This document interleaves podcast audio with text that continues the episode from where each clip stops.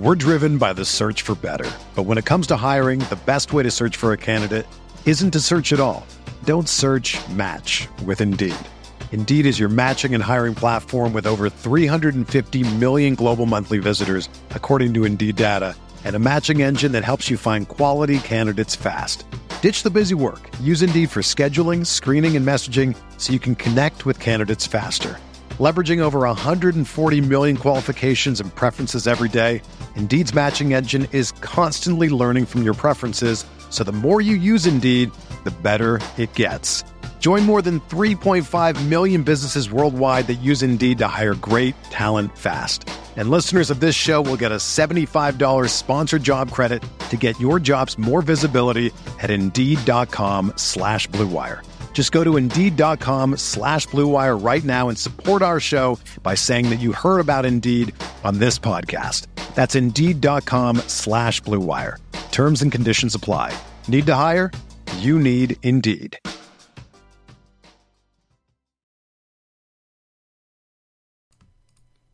What is up, everybody, and welcome into the Backliners podcast. Aggro and Barracuda, as per usual, bringing you another flawless, uh, perfect, um, pristine, clean, handsome podcast here on the Backliners. And in fact, this perfect episode of the Backliners is presented by Factor Meals. Head on over to go.factor75.com slash backliner60 for 60% off your first box. That's go factor 75, those are the numbers, dot com backliners 60 again the numbers uh in order for 60% off your first box it's a great deal Barra, uh we're kind of in that awkward zone where patch notes are tomorrow um since we're doing this podcast on a tuesday uh so we're going to have a lot to talk about next week and probably even the week after that because it wouldn't surprise me if we did a whole episode uh, or a lot of episode. That well, it's my my first God is coming out this patch, so we got. I'm sure I'm gonna want to. Yeah, it's all ready. It's ready to go. Nope. I know. Tomorrow I get to show them off to everybody. It's crazy that it's uh, that it's finally time. Uh, no, not really. Yeah, I mean, nothing I could do to change it now. Um, you just gotta, you just gotta be able to, to let her go. Wait, you guys can't hear Barra? Really? Why is that the case? You think? Hmm. I literally just tested this to see if it would work, so I'm very confused as to why. I can hear you, so it's definitely something to do with the stream. Again, perfect, uh, flawless, um, all that kind of stuff. Barrett, could you talk again for me? No, not yet. We're still working on it though. You know, you can just keep on doing your thing. Not that one. How about this one? All right. How about now, Barrett? Hello, hello, it's me. All right, we got him. We got him. John right. Salter. There he is. Yeah, uh, Barra said. So I said, uh, "My God," coming up, and then Barra said, "Wow, I thought that was so much further away." And then I said, "No," and then Barra was like, "Are you nervous?" And then I said, "No, nothing I can do to change it now." And then Barra laughed, and then I looked at chat, and you guys were saying you couldn't hear Barra. I Wow, think you have a really good memory. Yeah. I, I think I got it all uh, right there. But yeah, it'll uh, it'll be a good amount about. Um, I'm gonna, I'm sure, want to talk a little bit about Maui and all that kind of stuff. Um, it is crazy. I said his name, and then my brain went, "You can't say that. Like, don't don't leak it. Like, you're not allowed." Uh, you got Baskin syndrome. I got Baskin syndrome for sure, but I'm allowed these days. I'm allowed. I can even roll up my sleeves. If you you may have noticed, podcast viewers may have noticed that in recent weeks my sleeves have been rolled up all the time, and it's because I got a little Maui tattoo here on my arm, which is like an awkward angle to like show the camera. Um, but I didn't want to. I didn't want to spoil it too early, so I had to like Oh, wear long sleeves so that no one saw it. It's been so itchy, man. It's been so itchy. yeah. I've never gotten a tattoo, tattoo. Yeah, we Dude, gotta get I- you one right on the face. Uh, mm, no, What? no, no. I I've been wanting to get like a sleeve for so long, and I don't. I think you could really pull off a sleeve. I think you. Yeah, really I could. don't.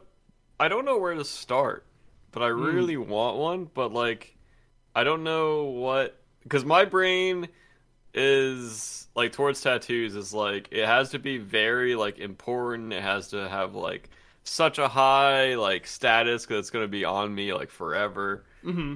So that I just haven't found a design or like a theme, I guess, Sure. that I want like forever. Because I've been thinking about lately for like the last like year or two.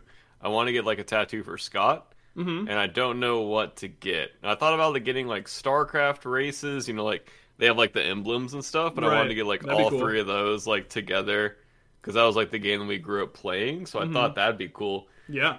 And then that just kind of like the idea came, and then I was just like, "That's cool." And then I haven't gotten back to that idea or like tried to come up with anything. But yeah, I'll say for me, I was never like I was always pretty ambivalent on tattoos. I was like, yeah, if I find something I like, I'll get it, and if I don't, then I won't. Um, Mm-hmm. And then every tattoo, I'm up to five now. I have five Nice. tattoos, Wow. uh, and uh, for all five, a lot of them have been my wife's suggestions because she's so smart. Um, uh, and is she close? always i'm no I, I never have i never have any room uh in a good way that i like uh oh god um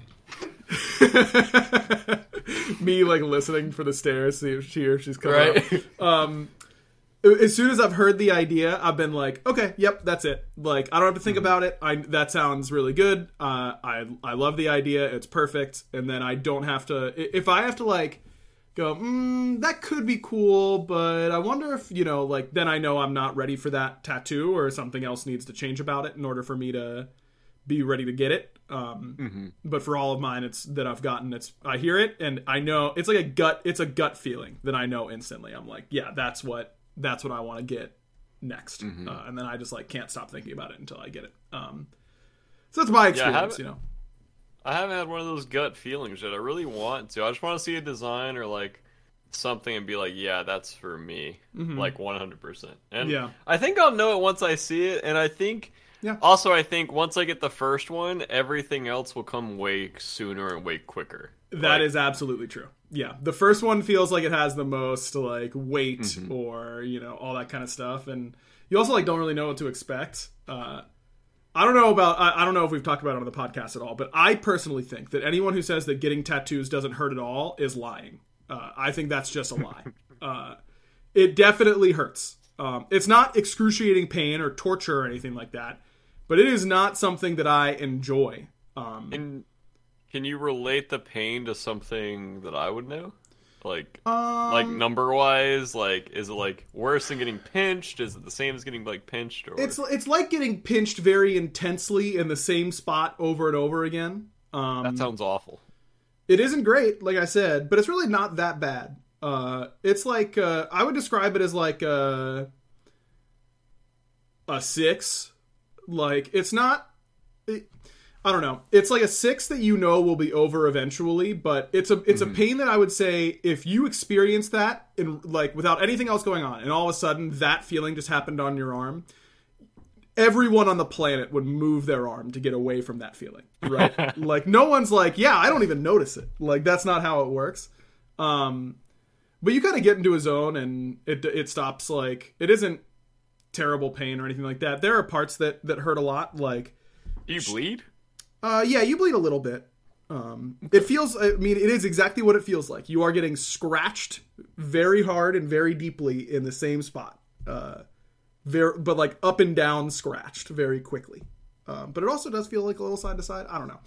It's it's a very unique feeling that I don't I don't dread it in any way. Um, Oh, okay. I'm not like oh my god I have to go through that. Like it's just something that you know you got to do, and the end result has always been super worth it. Uh, It's also like where you get tattooed, right? Like some are Yes. way more sensitive than others, and Yes, exactly. Like I got this uh, tattoo on my outer arm, on my forearm, and it's like three lines. the The top and the bottom line were the least painful tattoos I've gotten because it's like v- tons of like back up there. It's all and it's not really on bone at all. It's all like on muscle or fat. The middle line though that runs directly along my forearm was the most painful tattoo I've gotten by like a lot. I would say that one that one hurt like going down the the middle of my forearm bone. oh, Yeah, oh. that one hurts. That one definitely hurt. But you know, it's like a you just gotta grit your teeth and you're through it in a, in a couple like in you know 30-ish minutes because it wasn't like a huge tattoo that needs uh, that needs a bunch of shading like- area or anything. Tylenol, ibuprofen help beforehand, or is that like an after you get it done thing? Yeah, you don't really need it afterwards. Like it'll be t- Oh, okay. tender, but it doesn't like hurt It forever. just like itches, right? Yeah, so it kind of goes through Okay. phases. Like for the first two days, depending on the size and like how much shading in that, because it, shading is what really hurts the worst because they have to like get color depth in there, um, Okay. and it's kind of going over the exact same spot over and over again. Uh, the it'll be like it'll be tender to touch for a couple days, um, and then it will start to itch, uh, and it will itch very badly, uh, and you aren't allowed to scratch it Oh, because that can mess it up. So you don't want to scratch it, but it's really tough, uh, and it starts looking really nasty. And like, you know, you'll think that your tattoo is coming off because like pieces of just black skin are falling off and all that kind of stuff. But that's normal, you know. You just let it happen. Don't don't pick at it, uh, and it'll be fine. You just toss some moisturizer on it a couple times a day. And Yeah, I feel like I'm keep it out of selling myself not to get a sleeve. Um, well, I have, I don't have a sleeve. I do have one of my best friends. She wanted a sleeve and didn't really have a direction, and she just found an artist that she really liked and was like, "I want animals. Do whatever." And just like let this artist kind of go to town, and her sleeve looks awesome. Um, Wait, can you send me pictures? yeah, I can. Uh, is. Uh, it, it was really cool, but you know, getting a sleeve is very expensive and very time consuming. Um, But if you find that, like, if you don't know what you want to get, but you know you want a sleeve, that's what I was going to tell you. Is like, if you can find an artist that you that whose style you really like, and you know they'll they'll work with you and be like, all right, yeah, I'm going to do this and this and this and all that kind of stuff. But um, if you can find an artist style that you like and want to just give like a light direction and kind of let them design one for you, I think that it could come out like really sick. Oh, dude, I could get one at like the beginning of like my gaming career and then like have it go like all the way to Smite. That'd be cool. That would be sick. Yeah, a little some like Halo action in in the middle yeah, there. have like, Halo, StarCraft, some Mario 64. That Yeah. that, that sounds Okay. cool actually. Okay, we're Okay, getting I made an idea. We're getting there. Now you just now we just got to flesh it out. All right, let's talk a little bit about Smite at the Oh, very yeah, yeah. Smite, Uh, Smite, YouTube Smite, yeah. comment, you know, insert here. Here's your timestamp. Yada yada yada. 13 minutes. Um, SPL this weekend. Uh, some pretty interesting sets. I thought. Uh, you know, started off a little spicy with you guys versus the Valks. Um, little uh, little unfortunate for you guys on the bolts, but exciting for Yeah. Valkyries fans. Yeah, not gonna lie, I was stressing so hard during that set I was dissociating. So Dissociating. yeah, so uh You're like, wow, not, this not lying by the way. I this was Kurnos is like, not doing very much, and you're like, wait, I'm the Kurnos. like I was sitting here staring at my monitor because I, I played from home that day, thankfully, thanks to Kavam and the admins. Let me play from home, and I was literally staring at my monitor, and I was just like zoning out so hard. Mm-hmm. And my teammates were talking, and like I was playing, and I was like, I don't know what they're saying. I'm trying so hard to listen, but it's like not getting to my brain. Mm-hmm. It's I'm just not here, and thankfully, like it got resolved. But the stress of the event. I mean, obviously, I can't go into details and won't go into details about what happened. Sure. Um, but just uh, really awful Friday morning, and uh, yeah, then had to play SPL a few hours later. So uh, I was ideal. a bit fried that day. Thankfully, um, yeah, I I genuinely don't remember the Valk set at all. Like I Fair enough. don't remember at all. Uh, I remember Sunday's set against Leviathans. I think that set went pretty good. We almost won. Yeah. Uh, but the Valk set, I, I couldn't talk anything about that set. I have no idea what happened. Fair enough. I think that we're good to leave it there then. Um, Bugs versus Kings uh, was the next set on Friday. This one was pretty typical Kings smite, like eight to five in kills in the win uh, in game one, 10 to eight in kills in their favor in the win in game two, 26 minutes, 25 minutes. Uh, maybe a little faster than expected sometimes for Kings games, but um, pretty. Uh, Yeah, no 40 minute. yeah, no 40 minute bangers. Uh, so, you know, they were feeling generous that day.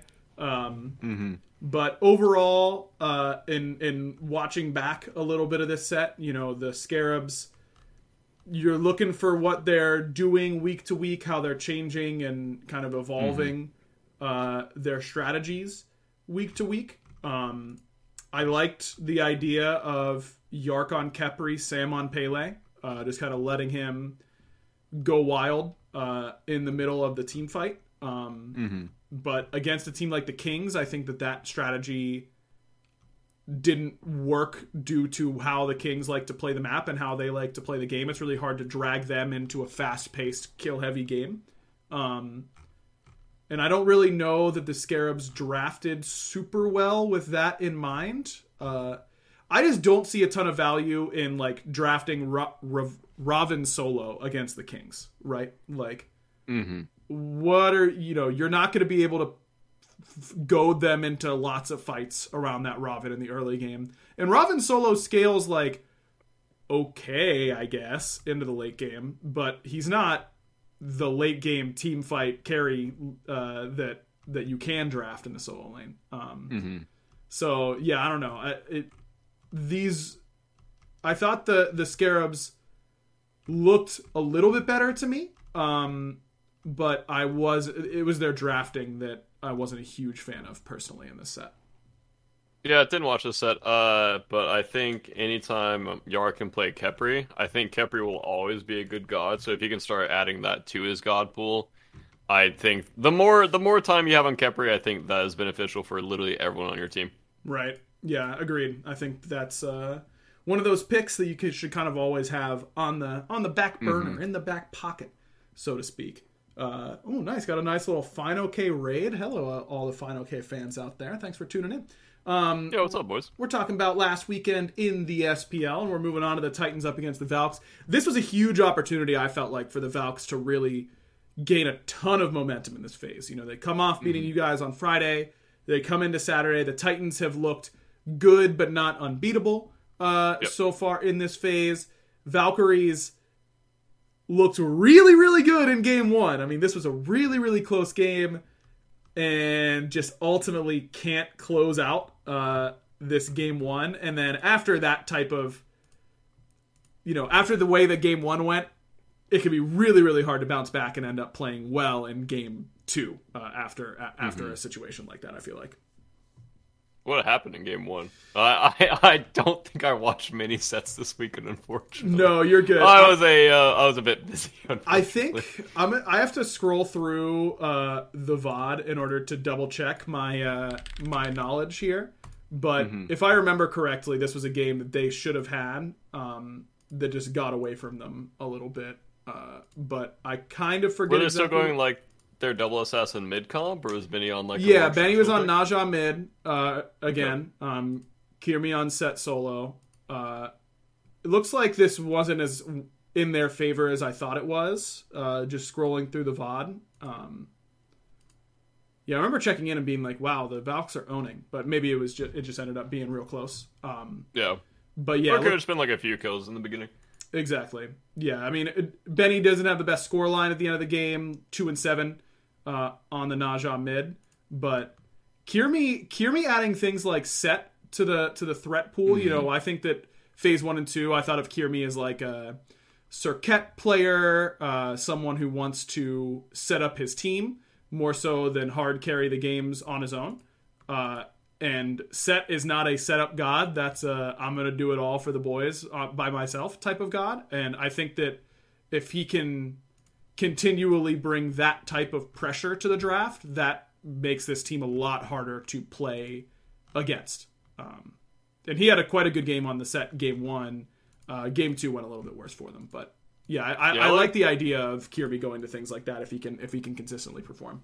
Yeah, I completely agree because Vinny has a very not like selfish but very carry playstyle in my opinion. Mm-hmm. And I think Kirmi adding more of a selfish playstyle is good because then it's like a double threat that you have to worry about. Whereas before, not I don't think he had like a complete Captain Twig playstyle, but it was definitely very facilitator, very setup for his team. Yeah. Or like very like room making, I guess. Yeah, I agree. Um, okay, this is where I was like, I knew I tuned in at one point and Valks had fire and they were sieging, and they did. It was like 30 minutes. Uh, it looked like they were a little bit behind through the early mid, won a fight, got fire, uh, and then had an opportunity, even down a little bit of gold, um, to siege with regular FG.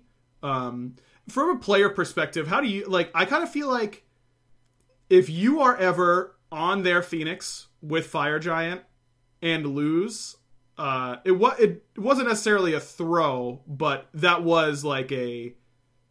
There's a big difference between being able to siege a Phoenix with fire and getting even a, a 4K lead in the first 20 minutes of the game and then throwing the game. Like I think of losing a game where you were on their Phoenix with fire to be a more a, a more difficult loss that, to handle than oh we got off to a good start and then like entered through the mid game or something like that. Yeah, as a player, I would say those are both equally painful experiences. Because it's like, oh, if we just don't take that one team fight, then we can just snowball our lead so much further. And then in the Fire Giant one, it's just like, oh, we did everything right, and then now we lose. So, yeah, I, both of them are painful. As a season six SSG member, uh, both of those are pretty painful.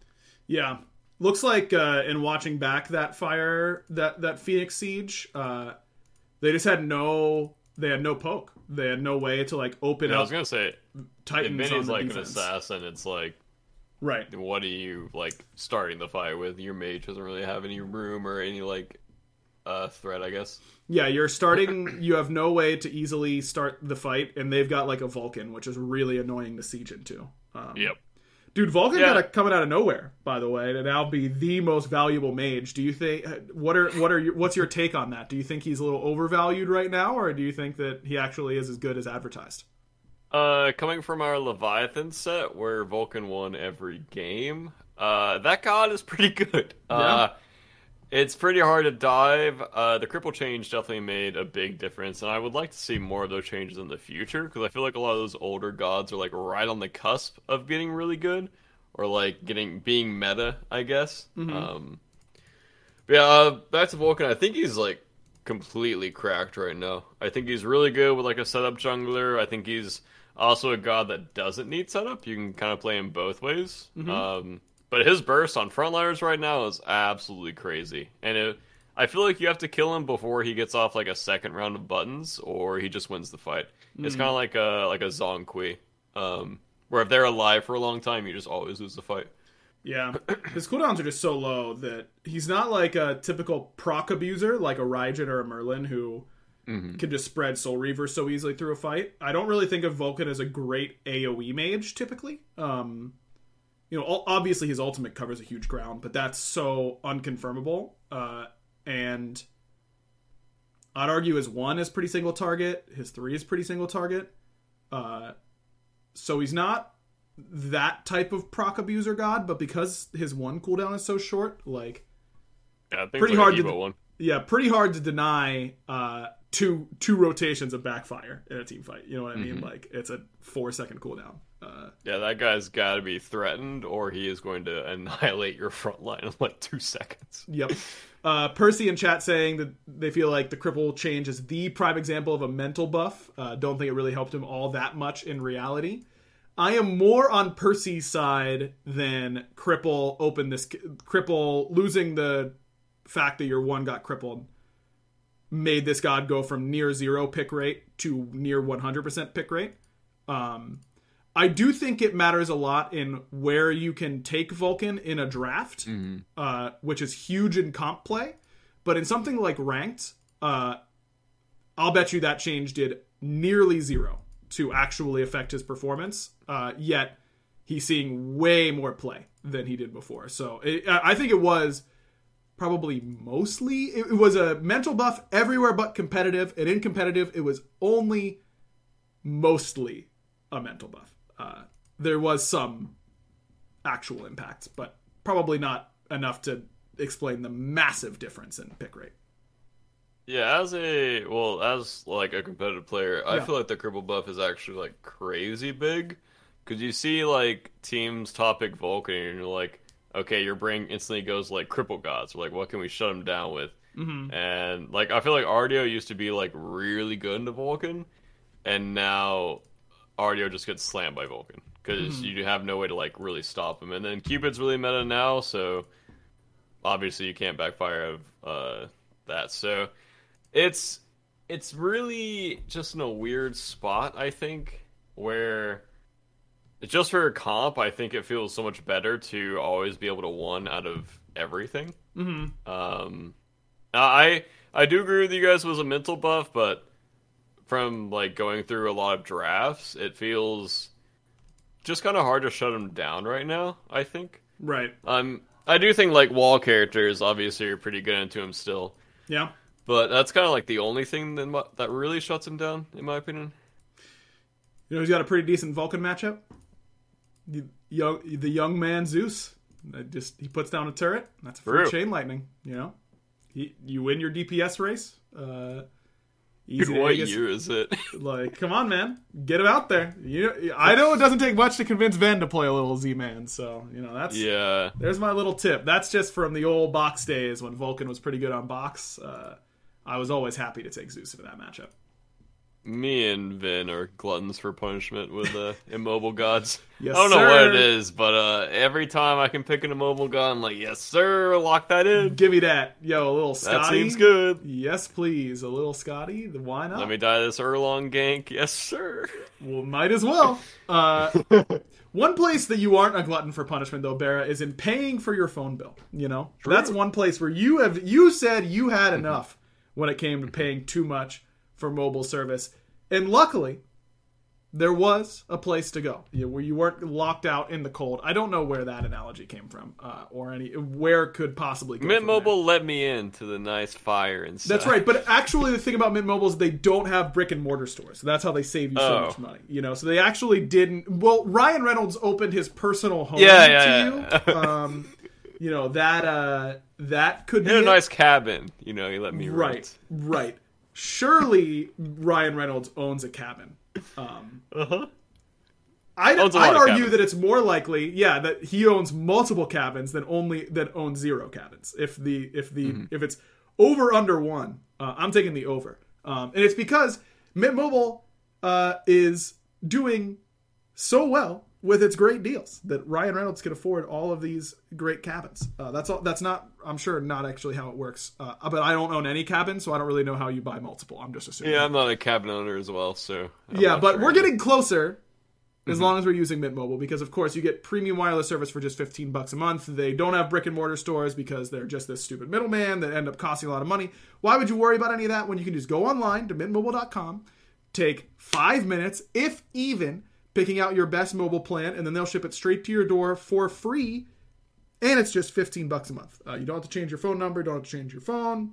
Just plug in a new SIM card, and you are good to go. You keep all your existing contacts, all that kind of good stuff. Uh, Barra, if you had to guess how long it took you and Destiny to do the actual searching and then uh, installation for Mint Mobile total, uh, how long would you guess? Three minutes three minutes. And do you think you were yeah. being particularly efficient? No, I'm an ADC player, so uh, that is the opposite of what I do. Yeah, you're taking your time, and it still took you only three minutes. Uh, so that's that's not bad. We uh, we mm-hmm. take those. You get again, and then on on the renewal, it was even less. No way.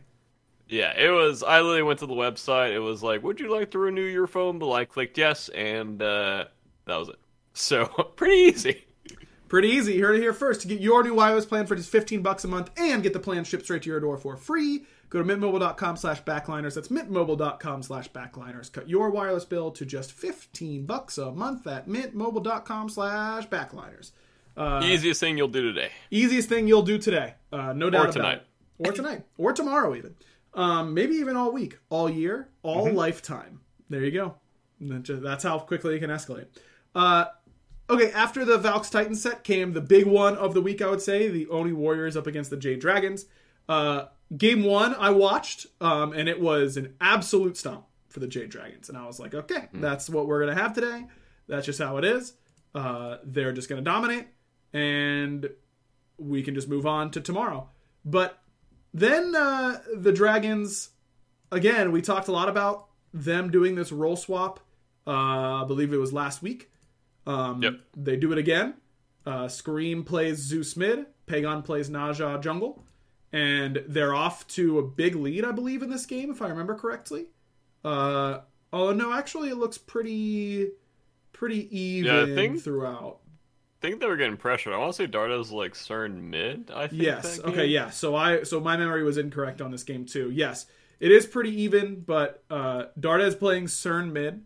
Very physical heavy comp for the Oni Warriors. Uh, their only magical damage being Neomon, Ymir and Nika on Ardio. Uh, and then Nika, I remember watching the one team fight that kind of turned the game by gold, where Nika kind of rotates over and gets like a triple kill, and then from there the Warriors are able to pressure out pretty effectively. Uh, I don't remember if that was the game where they had a bad Gold Fury call and got flanked, or if that was the next game afterwards. I remember like seeing a little of this set.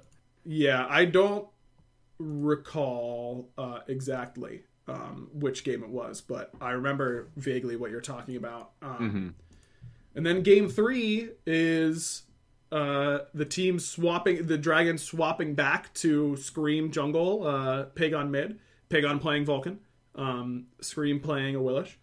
And this game, very even, very back and forth and then the warriors just are able to win a fight around fire it looks like and close it out from there. Uh, i really i was hoping to have time today uh, to watch to watch back this set but didn't get a chance to. But yeah it looks like they literally just pick mike and then walk to fire and no one else is really around. Uh, this, is, this looks like a weird game. Like there's a 26 minute fire giant with just mike dead. They commit Ne Zha alt and Fafnir alt, but you know Neil's still in dragon form, uh, and the dragons are down less than a thousand gold, and then just can't contest because of five v four, and never seem to get a, an honest fight the rest of the game from that position, and, and lose the set two one for their first loss. Yeah, I, I think Warriors are a pretty good matchup into Dragons. Awkwardly enough, I think when Warriors are able to play their pressure style. Wait, was that the game Dardos was Mori? No, Dardes played CERN in both games, uh, two and three. He played ESET game one. Oh, okay. When did he play Mori? Was that Sunday? Uh, probably Sunday. Yeah, Oh, okay. Never mind. Never mind. I will look it up. Dude, this Yeah. whole weekend's a blur for me. Yes, yeah, I was quite busy this weekend as well. Uh, it was, you know, Joe and I's anniversary weekend, so we were busy doing stuff all Nice. weekend, uh, which was quite fun. But it did mean that I didn't have a lot of time for watching SPL, unfortunately. And uh, yeah, this is like the least SPL I watched in years for this weekend. Was Yeah. just, Well- just couldn't watch. Couldn't. Yeah, I yeah. sometimes Yeah, that's how you it be. know. Yep, I sure do know how it be. Um, so the J Dragons lose. They look mortal uh, for the first time all all uh, phase, uh, and then on Sunday you guys go up against the Atlantis Leviathans. This one a much better showing from you guys, as you alluded to earlier. You know you're able to uh, to be in there and help out. I was able to look at my monitor and see what was happening, so that was really cool. and that does tend to help in my experience, at least from time to time. Um, Cernunnos mid for Ven uh, in in the game one loss, but CERN mid starting to starting to pop off a little bit. It seems. Yeah, that that god does a lot right now. Um, we didn't really play game one like we wanted to. We kind of like chalked our draft a certain way. Obviously, can't really go into detail about that, Sure. but kind of chalked our draft a little bit. And then game two, we did a hard swap, uh, like draft wise and identity wise for what we wanted to do. And I ended up trolling game two. I they called that Erlang was gonna gank like 15 seconds before he ganked, and I was like. I can probably get both blinks here and survive. And then I died.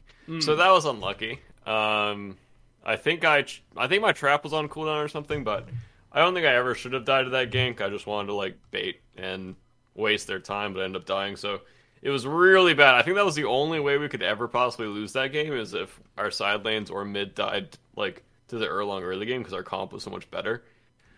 Um, and then game three, uh, we were. I think that game was like back and forth uh, a lot. I want to say it was like two or three different swings back and forth. It was a really uh, close game, contestable game. And then unfortunately, uh, we got their duo Phoenix down. We went to go set up around fire, and we we blinked on the Susano. I think we double blinked on the Susano. Um, I think we thought that he beats, but it was just his Magi's. So we kept hunting for like five to ten seconds later. I think Vin got put in a really like bad spot and didn't like insta transform the Susano engage, and then once Vin like instantly dies and doesn't get his ult off, we just lose the fight. There's no way we can win, unfortunately. Um, yeah, we it was just like an individual error, but I think our late game is getting better. Um, we're just still having to like work on uh, uh, kind of redefining our game plans and draft styles that we want. Mm-hmm. Uh, we're kind of we're kind of just up in the air right now, trying to figure out where we land. Yeah, yeah, I think that makes some sense. Um, yeah, I just watched back that uh, that engage and that is uh, Oh, the game three. yeah the game three uh, Yeah. the game three fight. Yeah, getting bl- but getting uh, a Susano on you melee range as a mage, thirty five minutes into the game. Relics don't feel like they do a whole lot for you uh, in, in that situation. Yeah. Uh, don't know. Yeah, he didn't.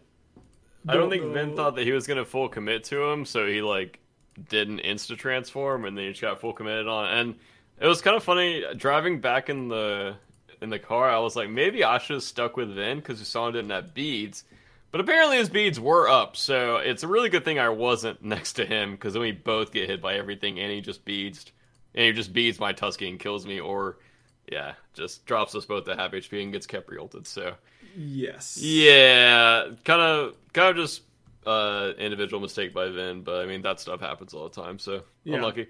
Yep, that's uh, that do be how it goes sometimes. Uh, was it uh, w- how how, uh, how did it feel going up against uh, up against Haddix in in, the, in this week? Oh, that guy's games? terrible. It was crazy how bad he was. I'm watching him absolutely just like basic attack you down as Camazotz. Yeah, dude, 20. that guy was shelled and like Khepri too, and it was like 40 damage a Yeah. pop, and I was like, "Yep, I'm not winning this one." And I literally, I think I went Devos that game two box of Kama, Yep. and then he just auto attacks me, and I do 40 damage. So that was really cool and interactive for me. Yeah. Well, he went tainted Um, breastplate, so you're healing uh, him actually. Yeah, we're yeah. He, dude, I remember that game. I think they had like divine and brawlers, and I was like, why? Yep. Why do they have that? They have And- Pele. You guys have Pele. Yeah, yeah. Bad bad buys. Un- unlucky. They're messing up. Yeah, I, I probably shouldn't have gone Devos that game, but I, I've been. Devos feels really good some games, and other games doesn't feel that impactful. I know a lot of people have been memeing me for buying Devos or whatever, but it does feel pretty good. Hmm. And I, I'm looking at it as I'm just kind of wanting to not build the same build I've been building for a long time. And if, if the build feels good, I'm just gonna slam it in SPL and see what happens. Seems good to me. Um, next up was the Kings versus the Warriors. The Warriors had a real chance to solidify themselves as a, as a serious contender, I think, if they had won this set. Uh, and they come out of the gate strong. They looked really good in game one. I remember that that was the only game of this set I could catch. Um, and then games two and three just don't go their way. In particular, game two, 24 minute Kings victory, very quick one. Uh, looks like they probably won through backline AMC and Hou Yi. Uh, AMC for Big Man Tings, not the type of god that he normally goes for, but that is uh, that's that's exactly when it looks the best, I think. And if BMT can consistently pressure enemy teams to consider AMC in the draft, uh, this Kings team becomes even harder to draft against, uh, which it already isn't. Um, do you think Big Man Tings gets enough credit? I feel like Big Man does a lot of a lot of work uh, and is not usually thought of as a premier mid laner uh, in the SPL among like the Reddit community or you know Twitch chat or uh, casual fans that I talk to, all that kind of stuff. Like I feel like people don't put Big Man's name necessarily in that conversation for for best mid laner, but I think that if you look at his numbers uh, over the last like two years, uh, I think it's pretty indisputable that that he's one of, if not the best mid laners in the league. Yeah, I think if you're a good player, you know how good BMT is, and if you're a bad player, you probably don't. And also, he's not really that big of a streamer or like name or content creator, so a lot of people will like think about content creators and that are also pro players Mm-hmm. a lot more than just a pro player that has really good numbers, in my opinion. Yes. Um, I, I think also Kings as a team don't really stream that much. I think it's just like Twig and Genetics that stream. Mm-hmm. So I think that also doesn't really bring much attention to them. Mm-hmm. Um, yeah, I, I don't know. I, you're definitely correct, 100% that people don't realize how good BMT is. Like, he's definitely in contention for best mid laner, 100%. Yeah, I, I like I'd be hard pressed to find many players who I'd put if we if we had like a season long MVP. Like Big Man just might have my vote right now. Uh, I think he has been unbelievable this season. I think he's just one of, if not, maybe the most consistent mid laner. Yeah, yeah, And agreed. I've- Yeah, Like, I always used to say I always used to say big man is a type of player who's not gonna he's he's a game manager. He's not gonna lose you the game. He's not gonna win you the game. That's what he was when he first moved to mid. I felt like. Uh, then there was a while where I felt like he was losing you games. Um, but these days, I don't think that he's gonna lose you many games. He doesn't have uh, a bad game very often. Um, about the same as a guy like Paul. Uh, and he has as many carried style performances as like someone like Paul does. I feel like he's always he like he this guy is hard carrying some games. Um, this game again, this game three against the Warriors, this is a, this is a long game. Okay, this is a 37 minute game. His GPM was 583. That is not real. Like that is absurd. In a 37 minute game to have 583 gold per minute, even if you're a team that's winning the whole time, he's on a hyper farm character like Poseidon, that is still an absurd amount of gold. And it's He's 36k Paul damage. and Shinto levels of farming. Yeah, that's crazy. That is abs- that is an absurd amount of gold for a long game. I don't know. I'm just like looking at these stats and I'm thinking like BMT definitely does not get enough hype uh, for for how good he is. I think when people talk about the Kings, I feel like they talk about genetics the most. They talk a lot about Twig, and both those guys are absolutely deserving.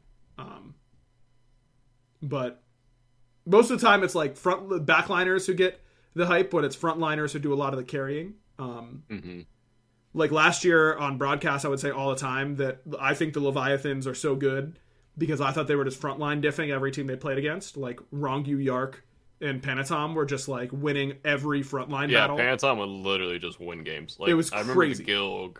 Yeah. like obviously Shinto and Zap are two of the best to ever do it, and I don't want to disrespect them in any way, but I would have won games with the Leviathans playing mid last year at times because their front line was that good, and they make your job so easy when they're when they're playing really well.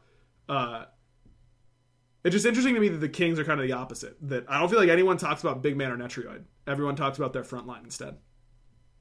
Yeah, Netrioid has been going buck wild lately. He really he, has. like like he used to be one of the safest ADCs in team fights and would just kind of have like a vote style of team fighting where like vote and Dardas really never take damage. Like they will always sit in the back and never like trade their health bar. Mm-hmm. And Netrioid used to be like that, like safe playstyle wise, but now this man is like jumping into team fights, like trying to trade his HP bar for damage. Like it's it's really fun to watch. Something he dies a lot for it, but uh, it's it's really fun to watch. yeah, understands his role on the team. You know, not not much more you could ask for than that.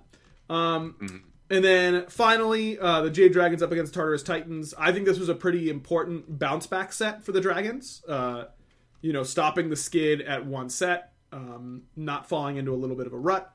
Uh, they come in, handle the Titans pretty handily. Um, 35 minutes and 25 minutes, uh, but seems to have been in control for the vast majority of it. Cyclone in the earlier set and in this set did play some Ishtar. I think he's the only one to to play any Ishtar so far uh, in the SPL. Were you surprised at all to see Cyclone picking that god? Yeah, I don't think that god's very good, unfortunately. Uh, I think though, the one and the two are just not great buttons. Uh, they're just leveling them just doesn't really feel like it's impactful at all. Uh, Ishtar's a really, really fun god, but competitively, I don't think she's the best. Um, obviously, I think her situations where she thrives is if you can ult three somebody and they don't have a relic or a dash, um, and you just one shot them, that's cool. And like spread shotting a frontliner, that also feels really cool. But the two just doesn't feel that impactful a lot of times, and once your dash gets caught and then you backflip into a team, you're not living that either. And the ult at like long range just doesn't feel that impactful because you hit it like you hit like two ticks of it, Mhm. and it doesn't really feel like it does much. Um, but I, I was surprised that he picked it. Uh, yeah, I think he was just experimenting probably, but I was I was definitely surprised. Yeah, I think that's. Uh, I think I was as well. Um, and with that, we are two weeks in um, to the SPL. Uh, Kings and Dragons sitting at one and two. Well, I guess two and one. Dragons in first, Kings in second. Um, no real surprise there. Uh, overall, I think the standings kind of look how we expected. Um, Warriors, Leviathans, Titans all grouped up in the middle. Uh, you said at the very beginning, Barra, that you expected a pretty slow start from you guys that'll ramp up. Um, the slow start has proven to be the case, so obviously rooting for the for the ramp up as this as the phase goes on. Um, Yeah, I wish we could uh, replay Valkyries. That'd be cool. yeah, yeah. Um, well, you you'll play them again. oh, know. we do. Yeah, yeah, that's fine. There you go. You'll uh, you'll get your chance to get some revenge there. Um, Yep. But yeah, pretty uh, pretty fun weekend from what I was able to watch, uh, and excited to see this upcoming weekend. Um, now, before we get into the random question of the week and all that kind of good stuff, which this week will be our first week that we are taking questions from our Patreon Discord. Uh, you can head on over to patreon.com slash backliners if you want to get in on the community Discord um, and uh, have your questions chosen, all that kind of stuff, and some more benefits that I'll talk about in a minute. But um, I wanted to talk about something that I think I know we've talked about on the podcast at some point in the in the past, but we've been doing this for a long time, and I'm sure a lot of people out there are getting geared up to start their ranked climb in season 10. Uh, I think that we should probably do another series of episodes after Worlds on how to climb uh, in ranked, um, depending on your role, like good habits, uh, good god styles to pick, um, you know, all that kind of stuff. Uh, but that'll be, you know, after Worlds has concluded. Um, but I was talking to a friend who's like trying to to improve, uh, like dedicate some time to improving at Smite and all that kind of stuff. And one thing that I noticed when I was looking at his gameplay a little bit more critically, that I'm sure that I can tell that I've gotten a lot worse at as I've uh, become less and less competitive uh, over the years, and something that when I dive back into trying to grind up, I'm going to be paying a lot of attention to is particularly for backliners. That's what I'm talking about here, since that's the name of our podcast. Uh, relic usage is so so key, and it will win or lose you so many games. Like you will throw so many easy win games if you mess up relic usage, and you can really win an unwinnable game by using your relics intelligently. Um, so I felt like it might just take some time. It, you know, it might be valuable for us to take a little bit of time and kind of uh, explore what what I mean by that. So, Barra, when I say like using your relic, you let, let's let's let's split them up even. Let's go with let's start with beads. Okay. Okay. What does a what constitutes a good usage of beads versus a bad usage of beads? If you had to be very broad. Uh, bad is when you use it, you're 100% going to die, and you're not buying any extra time by beadsing. Mm-hmm. I think if you are like we're you, people always talk about like the zap relics. If you're using those right before you die, which is like basically a zap relic, or Yep. not pressing them, um, you just you buy those three to four seconds, which can really win you a team fight because you're not dying in an instant CC. So sometimes relic using or using relics and dying is appropriate if you can buy extra time and survive a little bit longer and basically just buy your time or buy your team a few more seconds to win the, the to win the fight.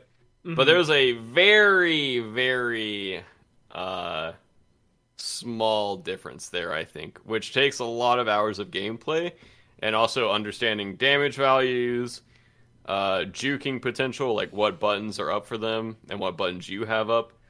Um, like say your your jump's up in two seconds, and if you beads, you can probably get the jump up and live, or even buy like a few more seconds in the air. I think that is a good beads usage. Um, whereas if it's if it's in the 50-50 spot and you're trying to learn how to use relics, just always press it, Yeah. and then you'll start to learn like you'll start to differentiate which like 50-50 uh, is going to go in your favor, in my opinion. Yeah, I think if you're a player who wants to get better at relic usage, um, and you're really serious about climbing, uh, I would make note of literally every time you use your beads in the whole game. Um, Have a have a little notepad up on your side monitor. Have a little notepad next to you that you can write down in, and just really if you you know if you aren't recording your gameplay uh, what you can do you know using obs or something like that or if you're on a console like literally clip every time you use your beads in a game and then just watch them all back and see if you know here are the key questions that i think constitute whether or not you used your relic well. Number one did you need to use it? Uh, like Barra was saying um, i think Oh, that yeah. the thing that If takes the like longest full time HP, like Right. don't most most of the time don't press it. Like if Right. especially if it's just the support there, yes just take a second to breathe. He's probably just being annoying and he's like blinking to see if you beat and Exactly. like panic. Yep, I think that is such a key thing. Is like all the time if I'm playing on a Smurf or something like that, and I'm like in a lower elo, I'm playing like Fafnir support, and I hammer, I walk up by myself out of the jungle and hammer the enemy mid laner, and they beads. I know that that, that, that player isn't thinking very well about the game state, right? Like Yeah. if you if you get hit with a CC, the mental check that your brain should start to automatically do after you do it consciously enough is who's around, how much damage can they do to me, what buttons do they have up, what buttons do I have up, you know, what is my play if I beads now, how bad is it if I sit here for this whole CC, all that kind of stuff. All that should really be going through your head and being decided in like a couple of frames. Um, Yep. and it sounds like a lot, but I guarantee you are doing it at some level. It probably just isn't as conscious of a thought process as it needs to be. Um, so I would look very critically at did I need to beats in this situation? And what I do now that I'm old and washed is that I just disrespect every CC in the whole game, and I'll hold my beads until I, I I'm I'm Snoopy relicking. You know, that's the opposite The of zap Zapman. method. It's just I'm holding it. Like I don't respect this. Like I don't need to beads this Kraken knockup or anything like that. Like I don't want to. Uh, and then I die, and I'm like, God, I'm so terrible. Like why am I not using my relics? Uh, so yeah, that's something that I know that I'm trying to work on uh, as we're getting close to season ten is ramping up on threat assessment, making sure that I know how much damage I'm going to take, all that kind of stuff. Um, The other really easy thing that you can do to get better at beads, and when looking back at clips of every time you use your beads, and that really is what I would recommend doing. Install Shadow Play. If you're on console, you can clip it. There's a lot of different clip software out there. Set a hotkey every time you use your beads. Record the last minute of gameplay uh, after the fight is over, and go back and watch it after the game. You could just delete it right after that to save space on your computer. Um, but think about every single usage that way, uh, and that's could I have did I see this coming? And could I have determined that I needed to beads before I actually got CC'd so that I could have pre-beads? Um, so often I feel like you see the the max distance spirit ball and you know it's going to hit you, you know you don't have room to juke, you know you're going to need to beads it. And they take the hit, stand still for half a second and then beads and then they end up dying because they got CC'd Yep. during that time. If you are going to have to beads when the CC lands, don't let it land. Like just beads. Nine times out of ten, that is the correct play. Now there are times, you know, if we're really getting into like high level strategies, there's a there's benefit to waiting and getting CC'd so that they could overcommit to you, and then you can double relic and bait out more and all that kind of stuff. Don't worry about all that. You know, uh, if you could have, pre- if you saw a CC coming and you knew you needed a beads and you still got CC'd, next time it's I'm gonna pre beads that type of CC and getting slowly Also- better at pre beadsing is really important. One big thing about beadsing is try to not press another button around the time that you need to press that beads key. Yes. Because uh, Can't lock yourself out. sometimes, yeah, sometimes it won't work, sometimes it will. So uh, if you're gonna start an animation right before you get done, sometimes you'll have to wait through that duration, and uh, it's not pretty. So. As Aggro said, if you feel like a CC is coming your way 100%, you have to tank it.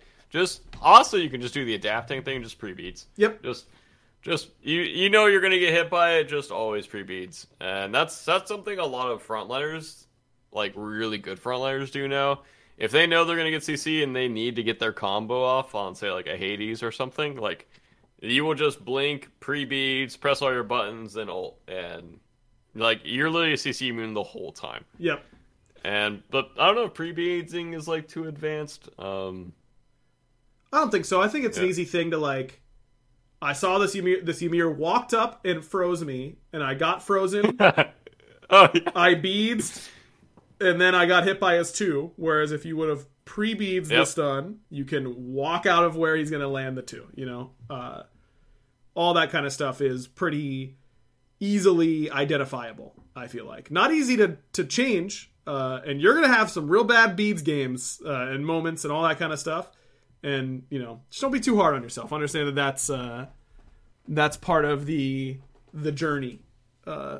If you will, is is getting better at, at those types of things, and you're going to have some stinkers along the way.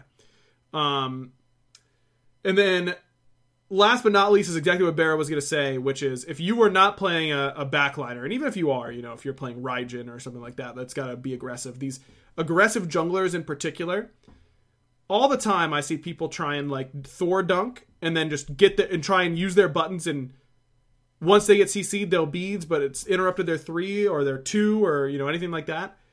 If you know they're gonna CC you, just it's okay to preemptively beats, and if they outplay you by holding their CC, fair play to them. But the vast majority of the time they won't, um, and you can get so many more kills uh, if you use your beads aggressively um, in order to know that even if you get CC'd afterwards, it's like if I'm CC for these three seconds, I know I can kill this guy depending on the game state, but a lot of times that's worth it for you uh, as Yep, a, as a 100%. as a diver. So just something to keep in mind there. Um, all right, how about for how about for Aegis Barra? What are some general Aegis uh, noob traps that people fall into with with that relic?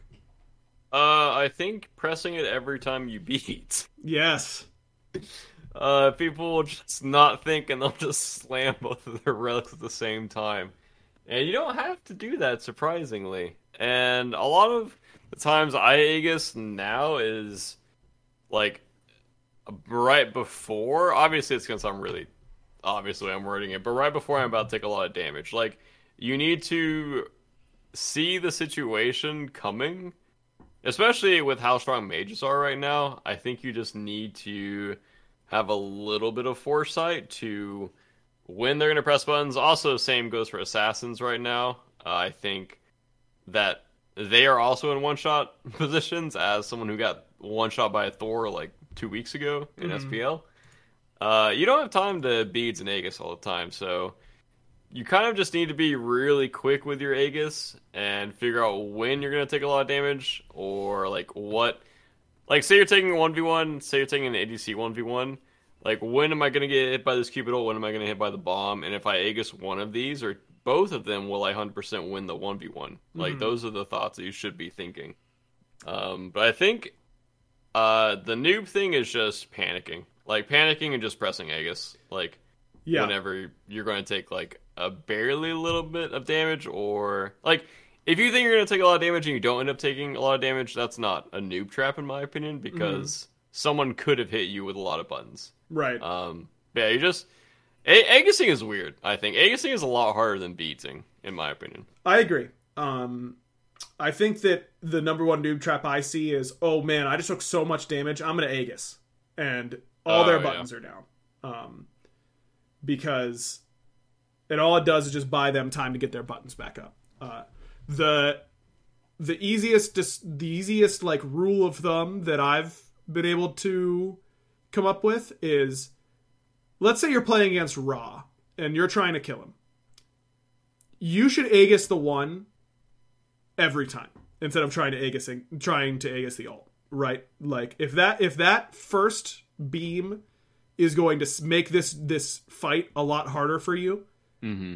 just use it. Like it'll be if you can guarantee that it gets value, uh, and you aren't interrupting the flow of your fight, then it's always worth it to just take the guaranteed HP save versus the conditional one.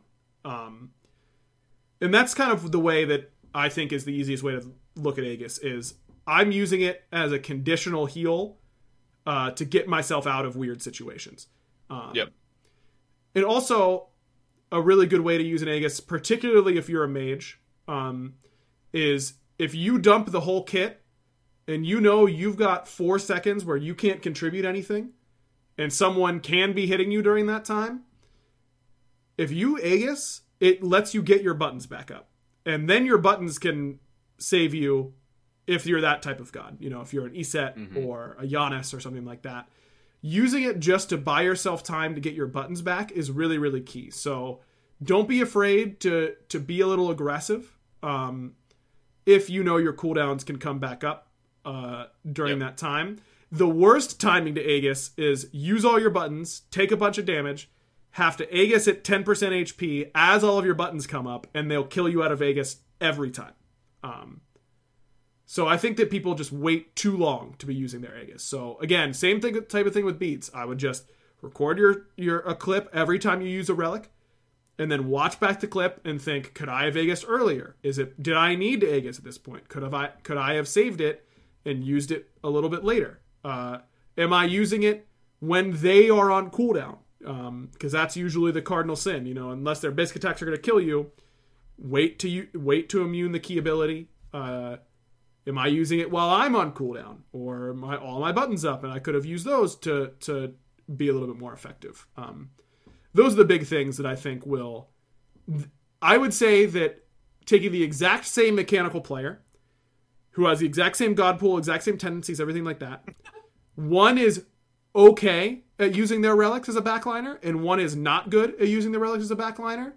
The one who is okay will be a full division higher in ranked. Like yep. the exact same plat player can become diamond by exclusively only being better at using relics. Uh, I really think they're that important. Um, yeah, I completely agree. Like, yeah. I mean, you watch people like Zap who will sometimes have like the best baits ever, yeah, and then sometimes have the worst baits ever. But that's just his play style. And yep. I think also, like, trying to learn a playstyle with relics is also really good. Like, you can be the super safe team fighter style. You can be the bait guy that everyone goes on. Um, and like the way you use relics is different for both players. Like Zap wants people to go on him. Zap wants to be one HP. He wants to barely survive and buy a lot of time for Sheento to cast. Right. And some people are good at that. Like Zap is definitely the best player at that. But some people, like I, I actually don't think anyone can really do the same thing that Zap does. Like he, he is a inter, but in like the best possible way. One of a kind. One of a kind. There's there's no doubt about it. Um, He's the best baiter. Not going to touch that one even a little bit. Turn away from the cliff, as uh, as we do very often here on the podcast. Um, all right, that's going to do I it. you up. Yeah, I know, and I and I turned away. I turned away from the cliff. Uh, that does it for our normal stuff. Again, uh, for a random question of the week, this is coming from our Patreon Discord. If you want to be a part of our uh, Discord community, and this is a pretty poppin' Discord, if I do say so myself. Uh, Patreon.com slash backliners is the place to go. It's the best place to support Barra and I directly uh, if you're a fan of the podcast. And then right after this, as soon as we hang up uh, here on the podcast and on the stream, Bear and I are going to be popping into the community Discord every week to just kind of hang out. Uh, you can ask us some questions. We can talk. We can continue our talk of whatever we are talking about on the podcast. Uh, I'll tell Barra what I had for dinner. Um, you know, just that general type of hangout and all that kind of stuff. So again, patreon.com slash backliners is the place to go. All right. Uh, so in the random question of the week suggestion channel, uh, we've got uh, a couple ones. I think we'll probably try and do at least two, if not three, um, every single week. Uh, so let's start with Sea Fog. Um, they don't know if this has already been done, and I can't remember either. But uh, what is your most impressive looking meal that requires very little effort? So something that you could cook that you think would impress a guest, uh, but you know wasn't actually that hard. Um, I would say probably a burrito bowl or just a bowl in general. Mm, that's a good Um, one. So, as as a vegan, uh, bowls are a really good way to get like a lot of nutrients in in a very easy way. Mm-hmm. Um, you can just throw like a couple of veggies in there, throw a carb in there, throw a protein in there, have a sauce, and then it always looks so like beautiful Mm-hmm. before you dive in. And they're really easy to do because it's just like a few ingredients that you can either like roast or you can cook over the stove, and then it's just like a big combination of everything. So just kind of toss everything into a bowl and uh, throw a sauce on it. It's it's always delicious and always looks really good.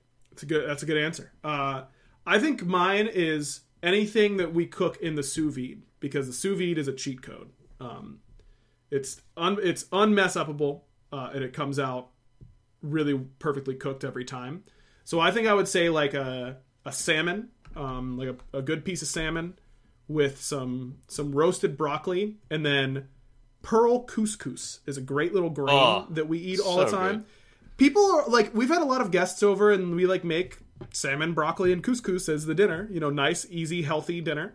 Um and it's so easy and everyone's always like wow what couscous? Like how do you even make this? And i'm like dude you literally just like buy it and then you put it in a pot. Like Yeah. it could not be any easier. But for whatever reason couscous always like it's unique to a lot of uh to a lot of just like uh at least you know the people that that I've served it to are people like my family and that kind of stuff. So uh, middle class white people uh, are always impressed. It seems like by couscous. So that's that's my go to at the very least.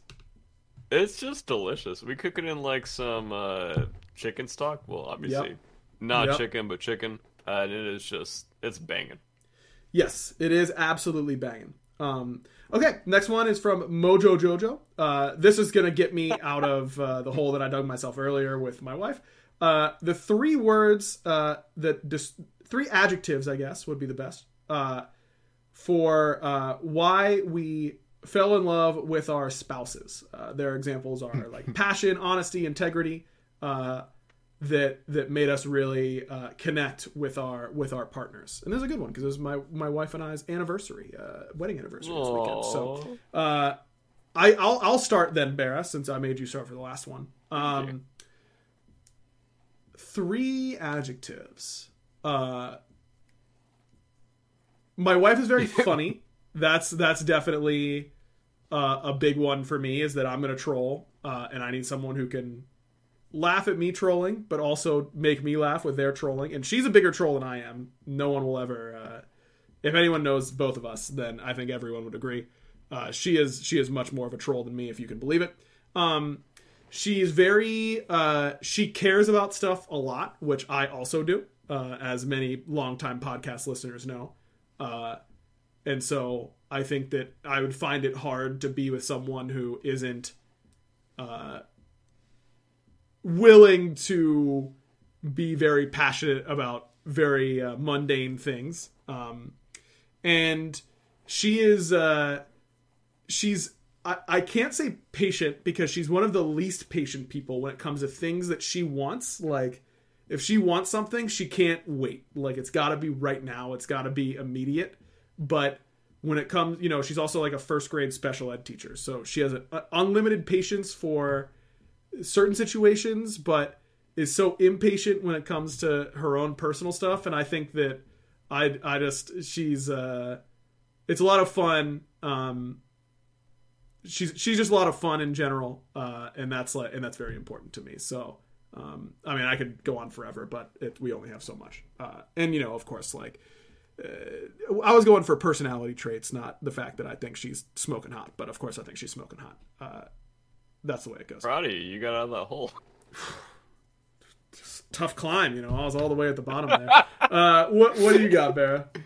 Uh, mine is, kind of well, I am kind of stealing your first one, but Fair. also funny. Um, because we both kind of have a very aggressive uh, humor style, I guess. Like, I've said things to her that I would never say to anyone else. Like, but she can see the humor in it, so it's not like a bad thing. Mm-hmm. It, that sounds like weird, but just the way that we like aggressively joke with each other, Mm-hmm. but not in like a breaking each other down kind of way. Sure. I don't think I would be able to do that with like really anyone else. Just we're just very aggressive joking with each other and I absolutely love it because I've never been with someone that can take a joke as well as sh- as she can. Mm-hmm. And I mean, I guess like my dad's kind of the same way, like aggressive joking with my mom. So I Mhm. think that's kind of where I got that style from. Sure. Um, and my second favorite thing, or second adjective, is just chill. Um, because we don't really care. We're kind of the opposite of you guys, where we don't really care a lot about a lot of things. Mm-hmm. It's just kind of a relaxing relationship where we can have deep talks about some things, but also at the end of the day, it doesn't seem like that important. I Yeah. guess. Sure. Um, and that's I also like that a lot because it's just like someone I can just lay on the couch with and watch TV and just chill with, and that's always been really important to me. And I think that was kind of our basis of our relationship when we first started dating. Mm-hmm. Was like we would go on a fair bit of dates, but we both just kind of wanted to be home, I guess, and just relax. Like dates are cool and everything, but I like, or I guess we both like just kind of chilling and watching TV and Yeah. being in each other's company. And the last one is caring. Uh, just how much she cares about me and other people in general and wants them to be the best versions of themselves and as well as like taking care of herself. Like she'll always be the one to like get out of bed and either go like at night like either take the dishes back or cook for me or just kind of make sure I'm in the best like mental health because I've been obviously struggling for a long time since my brother passed away. So just caring and taking care of me is definitely one of the top three things. Yep, hundred percent. Big mood. Shout out Joe and Destiny, two two goats, no doubt about it. Um, Mhm. And then finally, uh, from from the uh, from the little stack here, uh, from the uh, again Patreon Discord channel, um, Seafog once again, our home maintenance thing. Like if anything goes wrong in that area, you don't bother calling anyone because you got this. Do you have a home maintenance thing? I'm not sure that I do. I have to like think about it. Uh, mine is asking Destiny to fix. Dude, mine is asking Joe to fix it. She is so much handier than I am. It's crazy. Uh, Like, I'll try to fix something, and if my first two to three things don't work, I just get frustrated and Same. angry and like want to start beating it. So like, tilting. whatever it is, and I'm just like, why won't you work? so annoying, dude. she'll like slow it down a fair bit and like i the other day i couldn't it was like yesterday i couldn't get her like i was replacing the battery in her key fob and i tried to like get out the like motherboard or whatever it is in there with like my Mhm. fingers and i tried to take it out with a butter knife and i'm like neither one of these things is working and i was getting so angry i'm like i'm about to like catapult this thing out with a butter knife and then I was like, nope, can't do that. So I just went upstairs and like started. I think we were like scrimming or whatever, and I was like, I'm just gonna stop doing this. And yeah, it's Yeah, Joe has to finish a lot of projects that I start for sure. Um, I have, uh, I did develop um, a little extra skill around. We had a toilet who that would always, you know, have that running sound all the time. Um, it wouldn't the the drain wouldn't close off, uh, and I did a fair bit of work on fixing those. Um, where you know obviously I wouldn't be calling a plumber for that because now I live, but back in when I was living in apartments and that kind of stuff, I'm I'm I definitely put in a lot of tickets for like oh my toilet like won't stop making the the noise and all that kind of stuff. Um, and that's one thing that she does not have a lot of expertise in. So uh, that very specific thing that is actually uh, not difficult at all to fix. Um, that's all me. You know, I got I got that one. Uh, not a whole lot else though. I'm not very. I'm not. I wouldn't describe myself as uh, as a very good homeowner quite yet, uh, or even okay. Maybe not even bad. I might be in the terrible zone. Still, Like, my best thing is drilling holes and like putting things up on the wall or putting things together. Mm. When something breaks in my house, I'm not good. Like, no, I, Joe is better I than just- me at all uh, at all three of those things by a long shot. I'll just start like YouTubing things and like if the first two things don't work, I start getting frustrated and need to walk away. Yep. Uh, but it, when it comes to like an instruction manual for like putting together like a bed or like a bookshelf, like I love that and really enjoy it. As long as the pieces aren't small. If the pieces are small, I start getting frustrated because I have like it's like some like manual dexterity thing that just annoys me. If the, if the parts are really small, I'll just start getting tilted. Um, especially if I like drop a very tiny screw and need to like chase it around the inside of something. That is the most tilting thing that happens to me. Um, Yeah. Yeah. I it's, uh, uh, I'm just getting tilted thinking about it. Yep, literally. Do you have? There's one. Uh, there's one thing that every time we would move out or move into a new apartment or to our house, putting up curtain rods makes me want to like do unspeakable things. Uh, that one task, for whatever reason, I've always been doing it. Like I always uh, have to do it because she's too short, and I need to do something. Uh, and that's me saying that. Um, but I hate it. God, do I hate it. Uh, I hate putting up curtain rods. It drives me insane. I don't know what it is about it, but I don't think I've ever put one up. I would I would rather get hit in the nuts real hard than have to put up. Really? Yeah, real hard. I hate What it. happened to you with curtain? I got hit in the nuts real hard. I don't know, man. I don't know. It's just a tilter. It's just a tilter. That's all it is. To That's it. fair. Um, okay. Uh, that does it for this week here on the Backliners. Uh, we will be back next week to talk patch notes and talk about Maui, my uh, my first god who's coming to Smite. Super excited about that. Um, hopefully, uh, it's all excitement and not holy crap. Uh, this is the most broken god of all time. Um, but if it is, deal with it. So yeah, that's kind of all I've got. Um, We'll be back next week with some more Backliners action. Again, our sponsors for this episode, thanks to Factor. You can head over to go.factor75.com slash backliners60 in order to get 60% off your first box. Mintmobile.com slash backliners, of course, in order to get uh, premium mileage service for just 15 bucks a month. It's a great way to support the show, is to interact with our sponsors. Um, and then if you want to support us directly, patreon.com slash backliners is the place to go for that. That's where Bear and I are heading, is over to the community Discord to hang out for a few minutes after the show. Um, and make sure you're checking out all of Prediction's other great shows and all that kind of stuff. A lot of great content coming out of the Prediction pipeline. So make sure you're checking them out. Uh, Prediction Esports is the place to go for all that. Uh, Barra, with that said, I believe you might know what to do in this instance.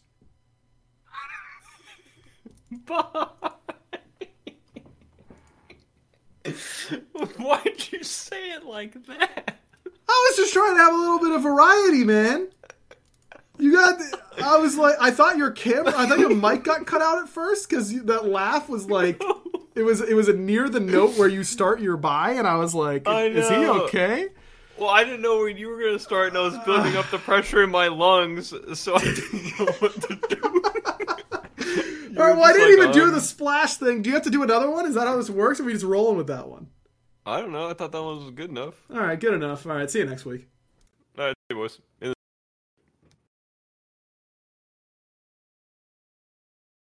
Everyone is talking about magnesium. It's all you hear about. But why? What do we know about magnesium?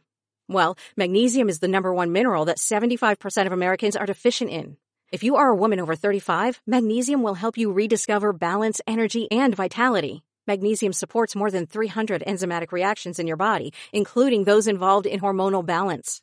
From functional medicine doctors to mental well-being and female hormone experts, we all know that magnesium is the one mineral to improve all aspects of well-being and health. But which one?